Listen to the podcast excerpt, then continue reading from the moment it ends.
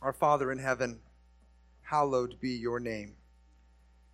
Your kingdom come, your will be done on earth as it is in heaven. Give us this day our daily bread, and forgive us our debts as we also have forgiven our debtors. And lead us not into temptation, but deliver us from evil. For we do not present our pleas before you because of our righteousness, but because of your great mercy. Our great Father, we would ask for you, ask you for your grace to be upon our brothers and sisters gathered at Quinault Baptist Church this morning.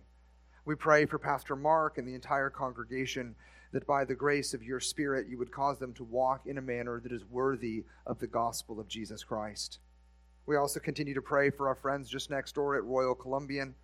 We ask for their spiritual encouragement, for their physical health, and for their safety. And at the same time, we pray that your Spirit would see fit to draw them to the Lord Jesus. We also lift up before you the work of the Tri Cities Union Gospel Mission. Enable them, we pray, by the power of your Spirit to fulfill their mission of rescue, recovery, and restoration through the gospel. Your word also calls us to intercede for those in authority over us. And so we pray specifically this morning for our president, vice president, and the cabinet. As Christians, we desire to lead peaceful and quiet lives, godly and dignified in every way.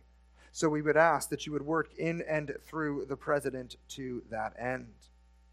Then we also pray for Mike and Cecilia Palm, missionaries serving in Papalote, Mexico. Fill them with your spirit so that they would possess wisdom and grace for their service and ministry to the pastors and to the other missionaries in Papalote. And then we would also pray for a team from here that is planning to head down there just next month. From the planning of that trip to the provision necessary to go, we ask that you would work for the good of our people and for the glory of your name. As we turn our attention now more broadly to the congregation, uh, to ourselves, we ask that you would fill us with the knowledge of your will in all spiritual wisdom and understanding do so so that we would walk in a manner worthy of Christ, fully pleasing to you. Cause us to bear fruit in every good work that we embark on, and cause us to ever increase in our knowledge of who you are, Father. Strengthen us with all power according to your glorious might. Strengthen us for, for all endurance and patience, and cause it to be mingled with joy do all of this so that we would be a people who give thanks to you, for you, Father, have qualified us to share in the inheritance of the saints in light. We rejoice in you this morning, for you have delivered us from the domain of darkness and transferred us to the kingdom of your beloved Son, in whom we have redemption, the very forgiveness of our sins. As we go about living the lives you've ordained for us this week, we pray that our lives, whether they be uh, in the home or outside of the home, that, that they would be characterized by us doing good and by us bringing you honor and by us commending the gospel to those who are around us. We also ask that you would show us how truly needy we really are. And as you do, that you would cause us to grow in prayer and by that, we don't mean only our personal private prayer, but also our public corporate prayer. As we gather here this morning and then again this evening, grow us in this participation of prayer while at the same time granting to your people a unity of mind. We would also bring before you the physical needs that we have. We ask that you would sustain us and heal us, that you would work in and through us and then in this vein, we can't help but think of, of Jonathan Perry, and, and we ask that you would continue to uphold this young man. And if you would see fit, that you would extend his life by eradicating these cancer cells from his body. We also pray for souls, Father. On the heels of yesterday's highways and hedges, we give you thanks this morning. Thank you for the literally hundreds of paper missionaries that went out Thank you for the preaching of your word that filled the air. And we ask that your spirit would draw souls to Christ through our feeble efforts. And for this church, we pray that you would continue to give us a burden for evangelism. We confess to you now, recognizing that, that, that in our own hearts there resides a, a, a deep apathy, something where we sort of uh, revolt against anything that would threaten our comfort. We pray that you would rouse us from our slumber, that you would give us the mind of Christ. And now at this time, we'd ask that you would prepare us to hear your word, both read and preached. We know that apart from your Holy Spirit attending this exercise, we will remain lifeless and hopeless. And so we would pray now, Holy Spirit, that you would work in our hearts to receive your word. We ask all of these things of you, Father, in the name of your Son, and we do so by the power of your Holy Spirit. We do so asking for our good and for your glory. And all of God's people said together, Amen.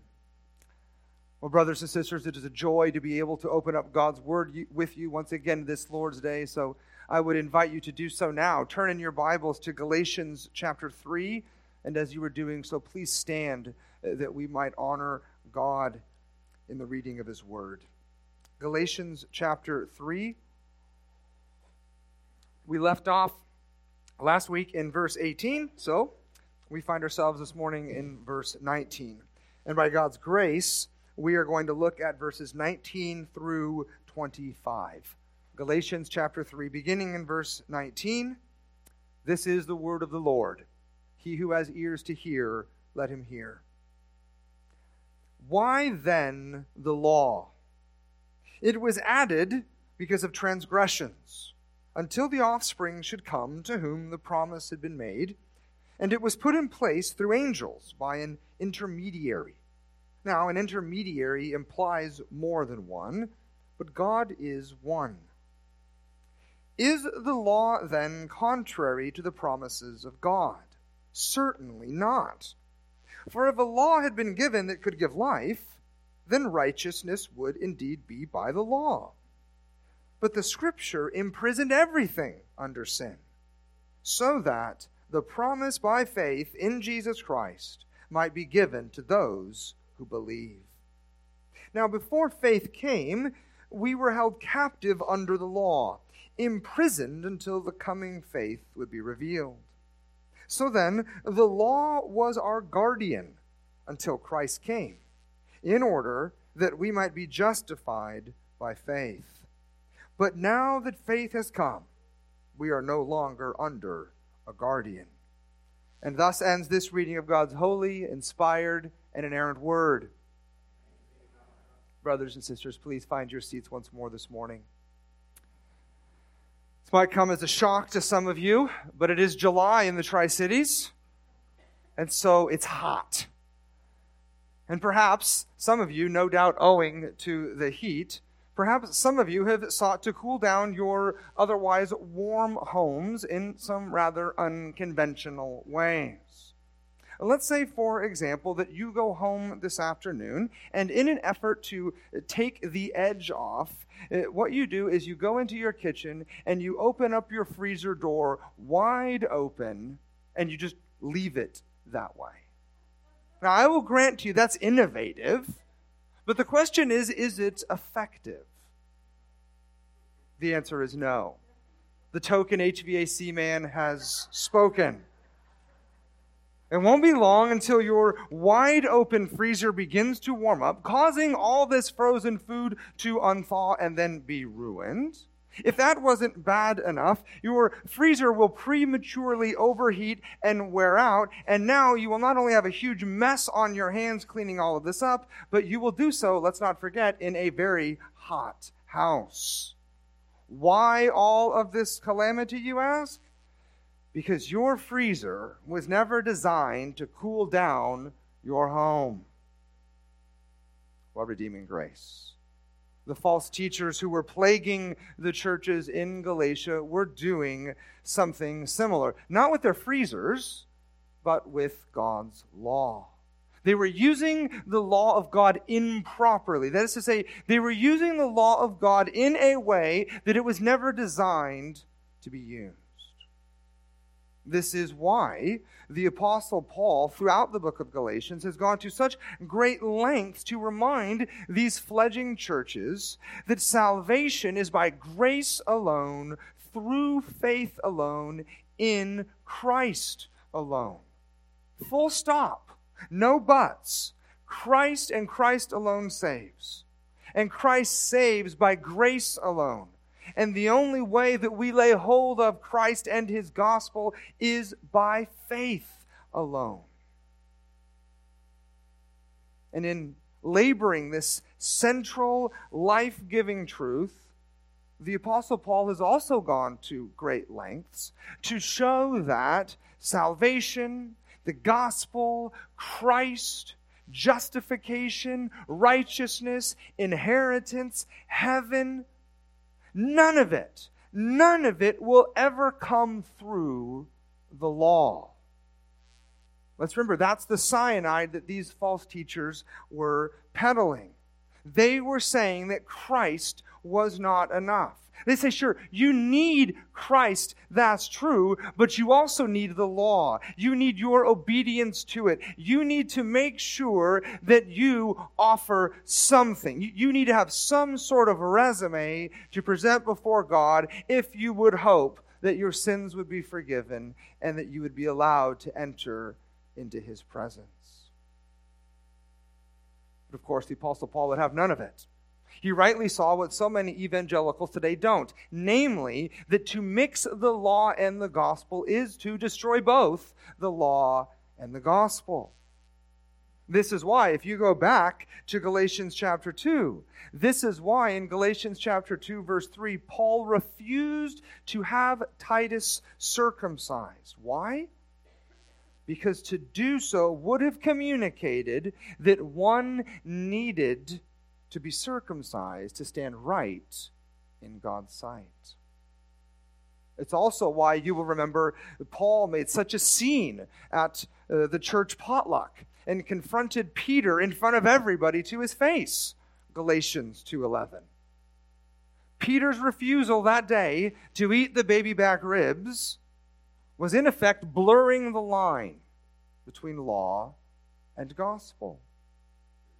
This all culminates really in Galatians 2:16, which is really Paul's sort of quintessential statement in all of the letter. Galatians 2:16 reads, "We know that a person is not justified by works of the law, but through faith in Jesus Christ." And, and remember, justification means to be right in God's sight. So, so what justifies? Not works of the law, not by your doing, not by your efforts, but through faith in Jesus Christ. Building upon this wonderful gospel reality, Paul reminds us in Galatians 2:21, "For if righteousness were through the law, then Christ died for no purpose."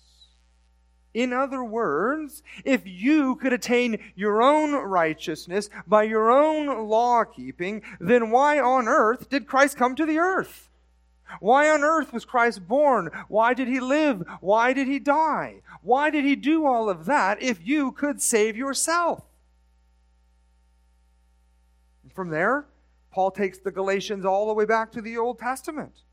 And he does so to show them that this has always been the case being right in God's sight has never, never been the result of you and I's faithfulness to the law, but it's always rested on our faith in God and His promises. This is why Abraham plays such a central and pivotal role in Galatians chapter 3. Because in Galatians chapter 3, verse 6, quoting Genesis 15:6, we read that Abraham believed God and it was counted to him as righteousness. So, so you and I being declared righteous is not the result of our pseudo obedience to the law, but instead it's owing entirely to Christ, what he has done, and our faith in him. And, beloved, the point that Paul is making in Galatians 3 is simply this that is not some New Testament novelty. That's always been the story of the Bible. From Genesis 3 on, any and every human being will be saved only one way and only the same way is by faith in the promised Messiah, the Lord Jesus Christ. But of course, we're all tempted. We're all tempted to look in the mirror. We're all tempted to update our resume and, and to think that, that if we would just do this or do that, that somehow we would gain a better standing before God. If we fall into that trap, we need to remember Galatians 3:10. For all who rely on works of the law are under a curse. This is vitally important. Curses await those who work for their standing before God, while blessings wash over the heads of those who rest in Christ for their standing before God. This is why Paul can say this time in Galatians 3:11 Now it is evident that no one is justified before God by the law. No one. Why? Well, because the law won't do it. The law can't do it. No person will ever stand before God on their own merits. The only way we'll ever stand before God and not be obliterated is by standing on the merits of Christ. Moving forward in Paul's argument, it must be understood that the law, the Mosaic covenant, it came more than four centuries after God's promises to Abraham, promises that Abraham received by faith. And therefore, this time Galatians 3:17, the law cannot make the promise void. Moses' law cannot thwart the promises that God gave to Abraham. Now, that's a very quick recap that none of you asked for, but I think is necessary. And the recap is necessary because as you and I sort of step back and look at Galatians as a whole up to this point, we might begin to develop this sort of idea about what Paul thinks about God's law. We want to be as charitable as we can, but we are sort of left with the impression that the Apostle Paul has an allergy toward God's law. Is the law bad? Is, is the law evil? I mean, is, is God's law an accident? Is it a plan B? Is it an, is it an audible? I, I say all of this because Paul has been speaking about the centrality of faith and in so doing, we could read it as if Paul is being critical of the law. And so, this all provokes two questions. You find them in verses 19 and 21. The first in verse 19 asks, Why then the law? Again, for, for, for three and a half chapters, the Apostle Paul has, at least it appears, sort of disparaged the law of God. And so the question is well, why the law? And then the second question is found in verse 21. Is the law then contrary to the promises of God? Or if we can just sort of paraphrase the, the whole flavor here, given the centrality of faith and grace in the gospel, what are we supposed to do with the law? Well, let's see how Paul answers those questions. The first, as I just said, is found in verse 19. Uh, Paul, it appears he sort of anticipates the question, or even we might say anticipates the objection. Why then the law? Or if we can dig just a little bit deeper below the surface, if the law cannot serve to make salvation possible, then what end does the law serve? Church, what's the point of the law? Paul answers in verse 19. It was added because of transgressions. Or we could say it this way the law was given to show us our sin. That is one of the main purposes of the law, beloved. It is to reveal our sin. That's what God's law does. Like an x ray reveals the tumor so God's law reveals the sin inside of us. Just as you might get a wild hair and pull out your fridge at home and shine a flashlight behind it. So the law exposes us and all of our filth. In the same way that you might crawl out of bed in the morning and look in the mirror and be horrified by what you see. So the law uncovers all of our imperfections and puts them on full display. This is the purpose of the law it is to reveal our sin. And, and this is not just sort of something that Paul leans into here in Galatians. This, this idea of, the law and how it reveals our sin, this is something that we find throughout uh, the writings of the apostles, in particular Paul. You might consider Romans as just an example. In Romans 3:20, Paul declares, hear this, through the law comes knowledge of sin. Through the law comes knowledge of sin. He goes a little bit further in Romans 5:20. There he says, "The law came in to increase the trespass." Still not content?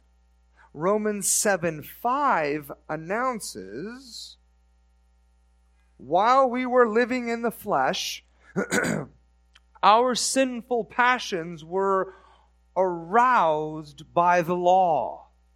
It's Romans 7 5. So catch this, and, and as you do, take note of something of the progression that we see here. In Romans 3, the law gives knowledge of sin. In Romans 5, the law increases sin by the time you get to Romans 7, the law is arousing sin from within us. So, what does all of this mean? Well, beloved, it means, and that, that God's law, and here, just, just to be clear, we're talking about God's moral law as, as summarized in the Ten Commandments given to Moses on Mount Sinai. What God's law does is it defines sin and it clarifies sin and it even increases sin. We could go out from a different direction. The law tells us what sin is. The law tells us that we are guilty of sin. And the law even incites sin within us. Which means, and this is something that a lot of Christians get sideways, and, and you see this coming up in the Bible over and over again. We read this wrong. The law doesn't prevent sin. The law, strangely enough, actually provokes sin.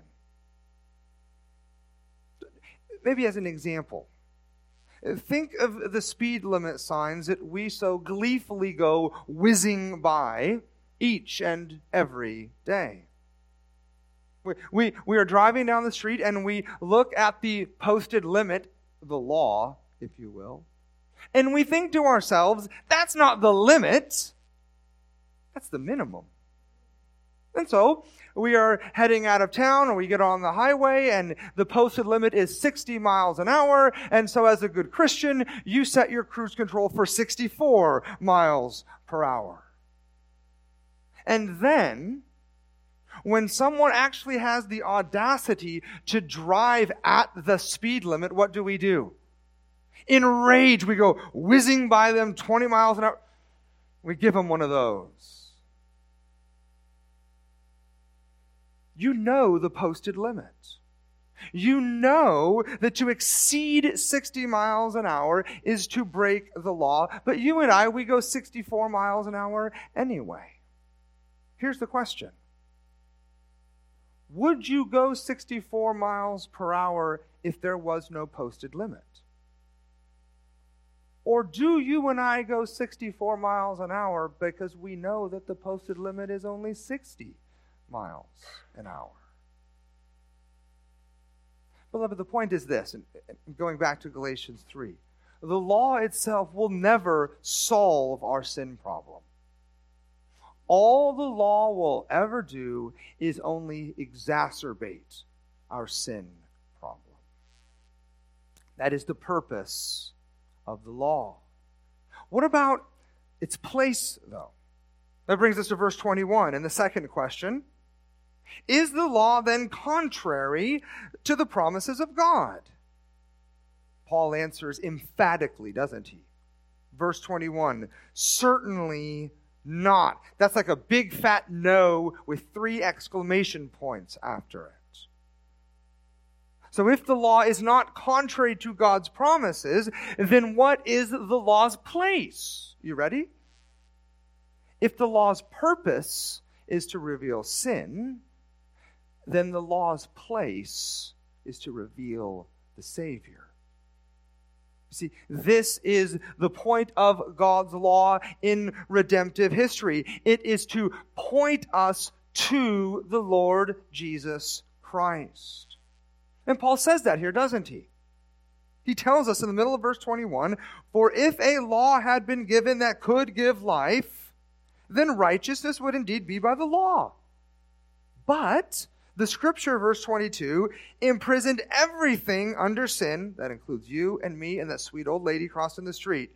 Everything under sin, here it is, so that the promise by faith in Jesus Christ might be given to those who believe. The law can't give life. The law can only bring death. In fact, the law, all it does is reveal that we are in fact sinners, and because the wages of sin is death, what each and every one of us deserve is death. This is what the law does. But to what end? Again, the end of verse 22 so that the promise by faith in Jesus Christ might be given to those who work, to those who do their best, to those who get a fresh start each day and repeat these 10 principles to themselves, but to those who believe. The law's purpose is to reveal sin so that sinners would run to the Savior. That's what the law does. It drives us lawbreakers by faith to the one who has kept the law for us. And in that way, the law and the gospel are not enemies, but actually friends. Let me be clear, because I've, I've said the exact opposite in other places. So, so let me qualify all of this. They are enemies if you mix them, right? Law and gospel quickly become bitter foes if you conflate them. And if you conflate them, you destroy them. But the law is really good as the law. And the gospel is really great as the gospel. You have to see that they both have their place. And just so long as you understand that, as you understand that they play different parts and they, they have different purposes, and, and if you keep them where they belong, then they are friends. Think, if you will, bear with me, about your shoes and your socks for a moment. They are intended, are they not, to work together. But if you mix them, if you switch them, if you get them all turned around, then you are going to ruin them. How so, you ask? Well, if you use your socks as shoes, anybody have small children? If you use your socks as shoes, what are you going to do to your socks? You're going to get holes in them, you're going to ruin them. Well, if you wear your shoes without your socks, any of you married to men, you're going to stink up the shoes and you're going to muck up your feet. And in the event that you put your shoes on first and then you try to pull your socks over your shoes, you're just going to look like a clown. We must distinguish the law and the gospel. We must keep the law the law, keep shoes shoes, and keep the gospel the gospel, keep socks socks. Neither are bad. Truth be told, both are great when used the way that God designed them. So, hopefully, after asking and then answering those two questions from verses 19 and 21, my hope is that we have something of a balance about us. Again, we see the law and the gospel, and we see how the law and gospel, understood correctly, both work together to exalt Christ. But they are different. The law is the law, the gospel is the gospel, and you cannot mix them in that way. So, with that in mind, what I want to do now is revel in the glorious contrasts that exist between them. To be more specific, in looking at Galatians 3, I want you to see that there are five ways that the Apostle Paul distinguishes law and gospel. Law, you will remember, is what you do, and the gospel is what Christ has done for you. The, the law condemns, and Christ saves. So, to begin with, and as I've already said this a little bit, so, so we'll be brief here. The first contrast is that the law reveals sin and the gospel reveals the Savior. This is the first and most paramount contrast that exists between law and gospel. The law was, verse 19, added because of transgressions. On the other hand, the gospel was revealed. And, and by that, I mean this. By gospel, just so we're all on the same page, by gospel, we mean Christ. The fact that Christ took on human flesh. The fact that Christ has come and he has obeyed the law of God that you and I have broke, and that by obeying that law, Christ has merited righteousness for us. Christ comes. He forgives us of our sins by dying on the cross for us, and in that death, paying the penalty that you and I owed for our sins. There on the cross, Christ dies under the wrath of God because that is what your sin and my sin deserves. Let's be clear it deserves the wrath of God. So Christ stands in our place. He bears in his own body the wrath of God, and he dies. He's put in the ground, he's buried, and then three days later, God raises his son up from the dead, and he raises him up in victory over sin and over death and over hell. That is what we mean by the gospel. And that gospel was revealed so that, end of verse 22, the promise by faith in Jesus Christ might be given to those who believe. So the contrast the law reveals our sin, it reveals us in all of our guilt and our griminess. While the gospel reveals the Savior, Christ, in all his glory and in all his grace. Another contrast that exists between law and gospel, or we might say between old covenant and new, is this one is temporary, the other is permanent. One is temporary, the other is permanent. This is manifested in at least two ways in our passage. First, I want you to notice that the law or the old covenant had an expiration date. To see this, look at verse 19 again. Paul asks, Why then the law?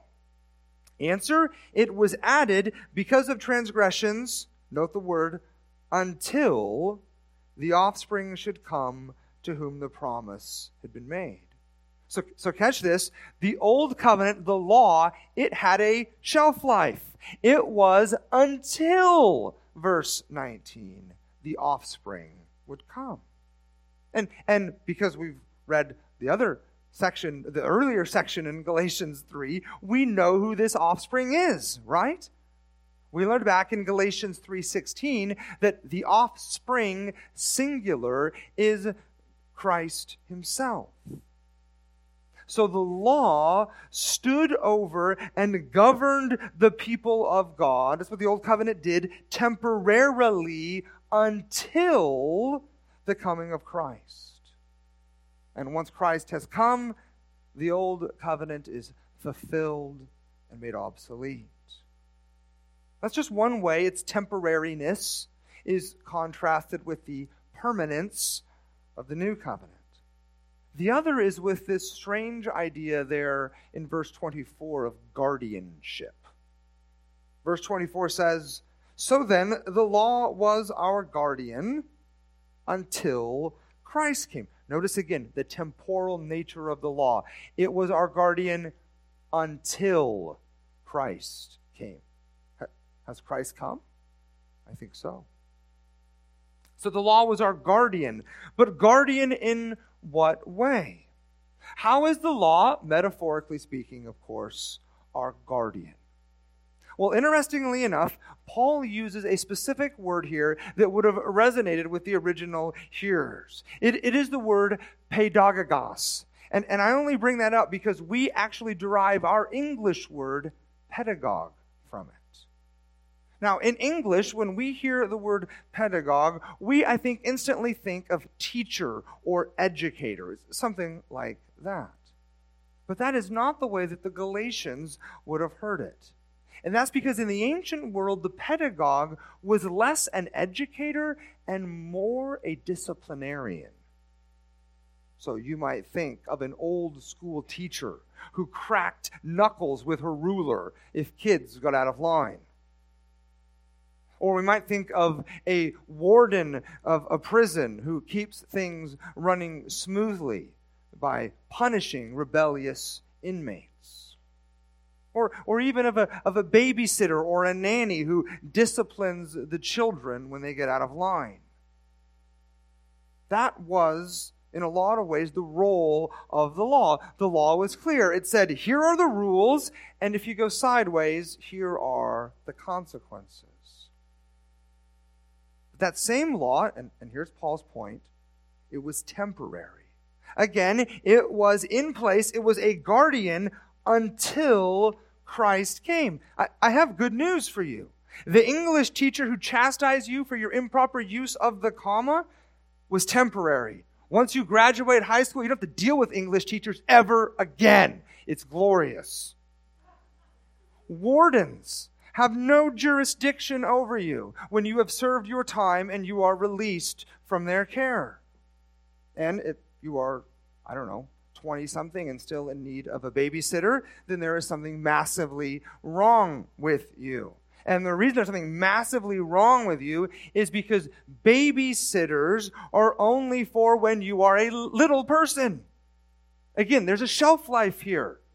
The old covenant was temporary. It was equivalent to adolescence. But now what Paul is saying is in the wake of Christ and in the, the ushering in of the new covenant, we no longer need a guardian. We have, church, outgrown the old covenant.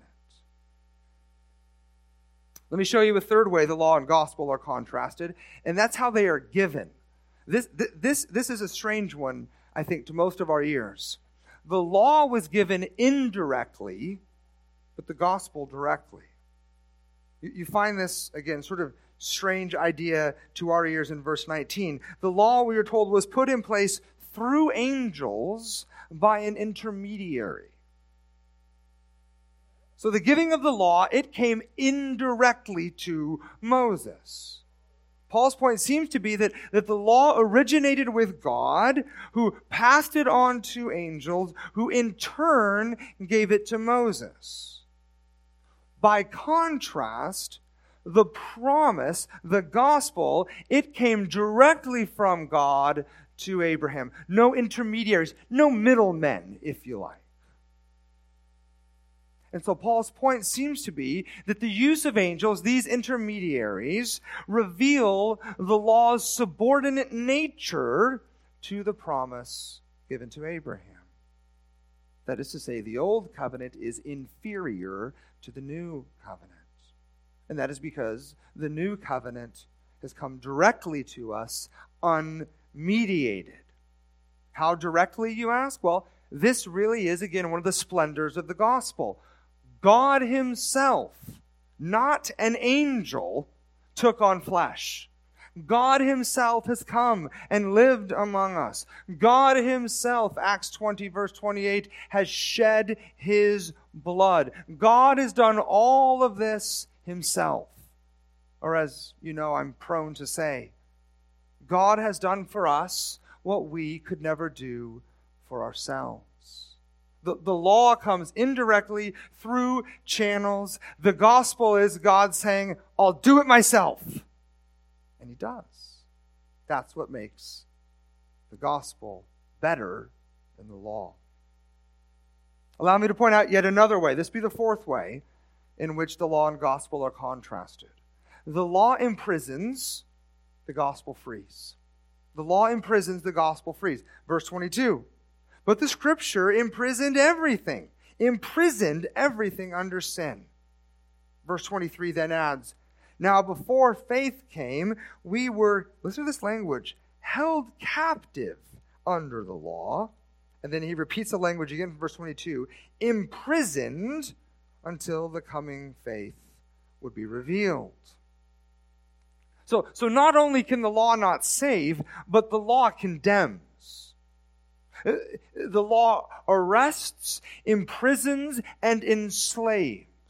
This is what the law is. This is what the law does. It, it places heavy shackles upon us. And the reason that the law can do this is because we are sinners. And because we are sinners, and because the law is powerless to save, the law is powerful to condemn. It can't justify us, it can't make us righteous. All the law can do is point its bony finger at us, say guilty, lock us up in prison, and throw away the key.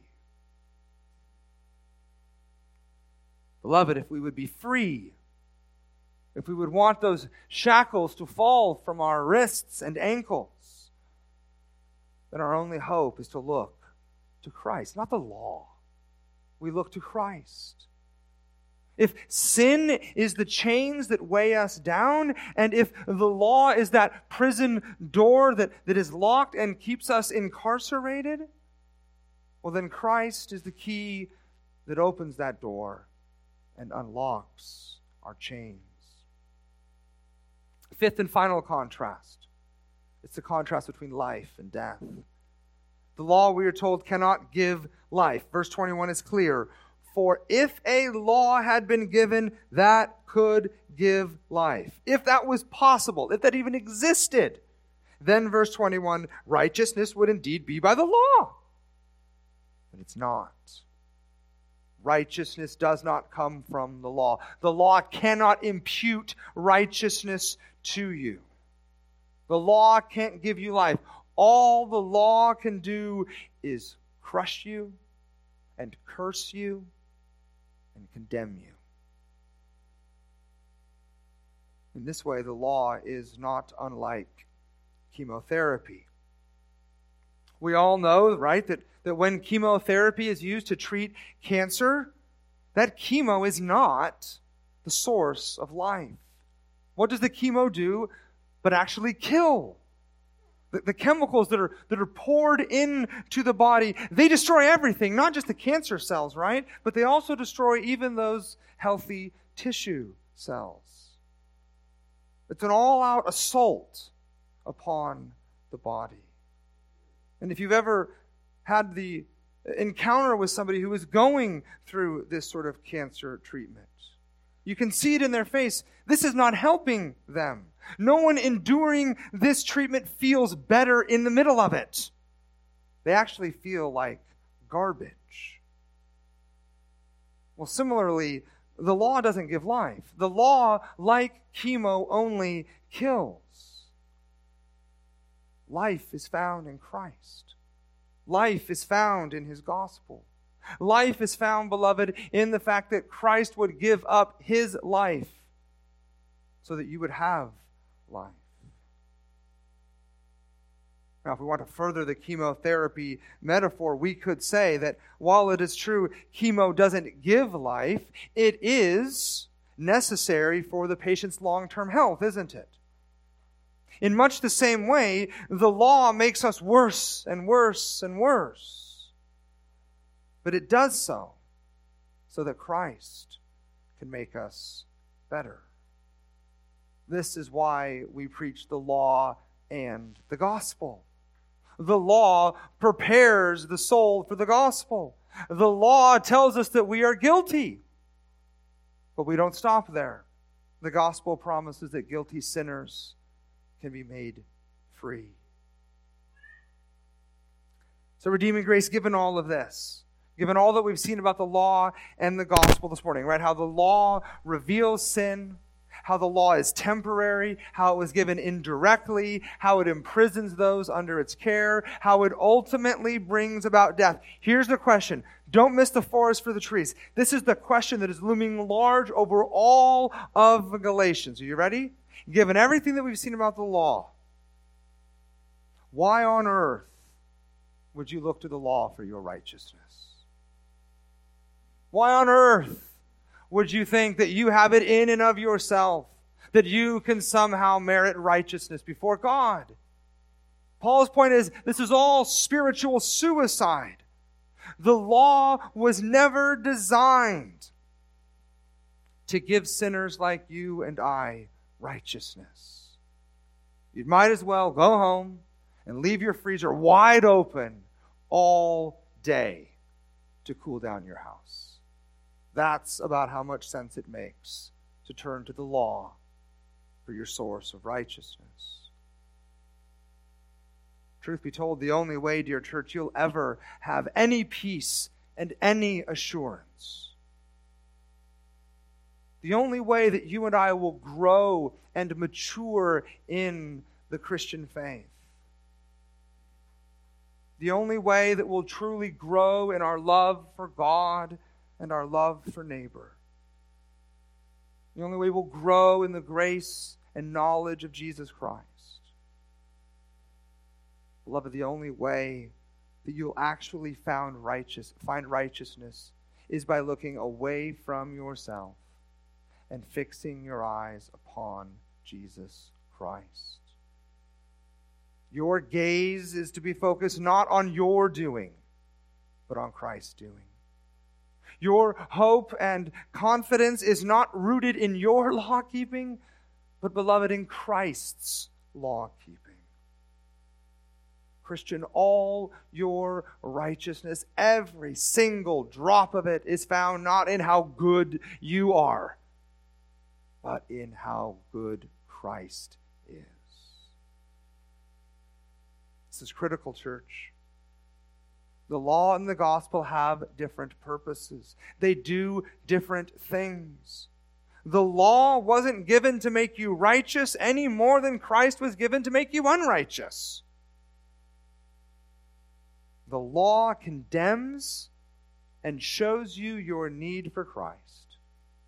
And the gospel announces Christ is a great Savior to those who are condemned. Let us then have forever settled in our hearts and our minds and our souls. The law bruises and beats us, but the gospel binds up our wounds. The law arrests and imprisons us, but Christ sets us free. The law condemns and kills, but Christ offers justification and life. The law drives us to despair and discouragement, but Christ brings us hope and comfort. Know this the law will drag you down to hell, but Christ has come to raise you up to heaven. So believe in him, church. Trust in him. Rely upon him. We are right in God's sight solely on account of who Christ is and what he has done. The message of the scriptures, the message of the gospel is not, I repeat, not work harder, figure it out, get it done, earn or, or maintain your own righteousness. Instead, rest in the one who, at, who has earned your righteousness and does maintain your righteousness for you. Let's pray. Our Father, we have lingered over your word this morning. And we pray that your Spirit would see fit to impart life to us. And we pray that, that your Spirit, through the proclamation of your word, would not only engender faith, but, but draw us more fully to rely upon Christ.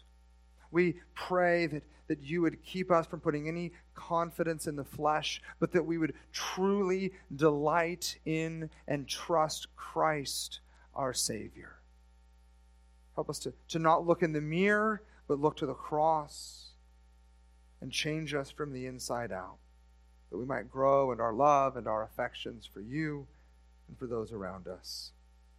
We pray these things in Jesus' name. Amen.